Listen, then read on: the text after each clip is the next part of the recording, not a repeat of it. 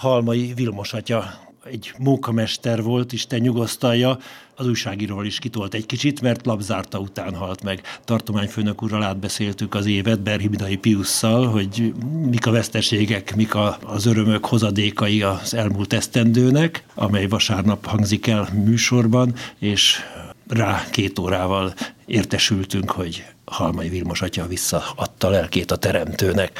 Tanítványként, a rendtársként, a testvérként eh, hogyan emlékezik rá Berhiadai Pius tartományfőnök? Hát most nagyon friss még ez a történés, hogy, eh, hogy meghalt, mert bár az elmúlt eh, másfél hónapban nagyon legyengült, de mégis most úgy mindannyiunk számára olyan, olyan hirtelen, meg, meg megrendítő. Az első, ami eszembe jut róla, az a nagyvonalúság. A laza és közvetlen stílusa mögött és állandó derűje mögött, vagy, vagy a, abba csomagolva egy nagyon nagy elfogadó, a másik irány nyitott és, és a másikra figyelő szív volt.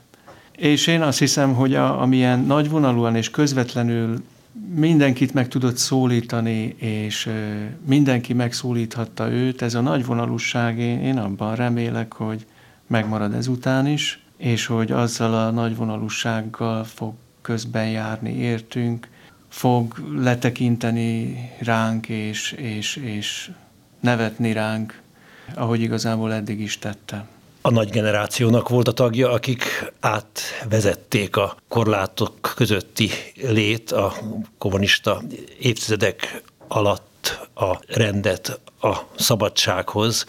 Egedűs Kolosnak volt azt hiszem novicius társa, ugyanaz a korosztály, egy évvel élte túl Hegedűs Kolosagyát, nagy, nagyon jó barátok voltak, elment, és ami érdekes benne, hogy mint egy bencés, tulajdonképpen a szentelése óta vagy a növendékévek utántól nem is tudom hány évtizedig, de legalább négy és fél évtizedig az Esztergomi közösségnek volt a tagja, és a gimnáziumnak volt a tanára. Igen, ez biztos, hogy, hogy ez a stabilitás az ő életében ott volt, hogy végig Esztergomban élt és szolgált. Ugyanakkor, hogyha rá gondolok, vagy felidézem az ő személyét, akkor nem az a fajta stabilitás, aki folyton bent ül a szobájába, vagy egy helyben van, hanem pont az, aki, akiben így az elmúlt másfél hónapban az volt a legmeglepőbb, hogy, hogy bent volt a szobájában, és nem jött ki. Mert hogy folyton ö, járt kelt közöttünk, ö, akkor is, amikor már nem tanított és, és nyugdíjasként lakott a rendházban, folyton úgy volt jelen, mint aki, aki megszólított mindenkit, diákokat, tanárokat, munkatársakat, rendtársakat, és az öreg diákoknak is egy olyan személy, ő, akit bármikor megtaláltak. Tehát ha valaki fölkereste az egykori álmamátert, akkor nyilván nem csak a falakra volt kíváncsi, hogy állnak-e még, hanem egy nagy ajándék volt, hogy talál olyan Ferencest, aki, aki ott van, aki őt ismeri, aki érdeklődik iránta.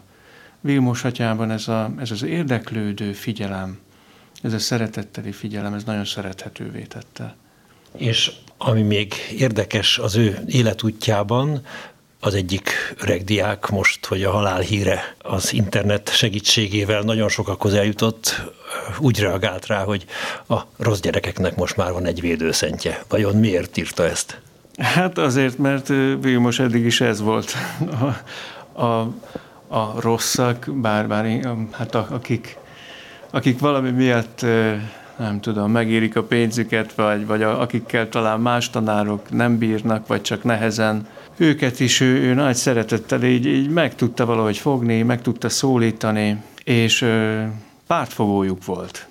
De ezt ugyanakkor mindig úgy tette, hogy, hogy rém egyenes volt, meg szókimondó. Tehát nem, nem, nem, nem adott dicséretet azért, amiért nem jár dicséret. Mégis ö, az egész embert nézte, az egész szemét ö, fogadta be. És ezért mencsvára volt sokaknak, így van. Isten nyugosztalja Halmai Vilmos atyát. Azt hiszem, hogy nagyon sokan gyászolják, emlékeznek rá, és fordulnak hozzá közbenjáróként ezek szerint.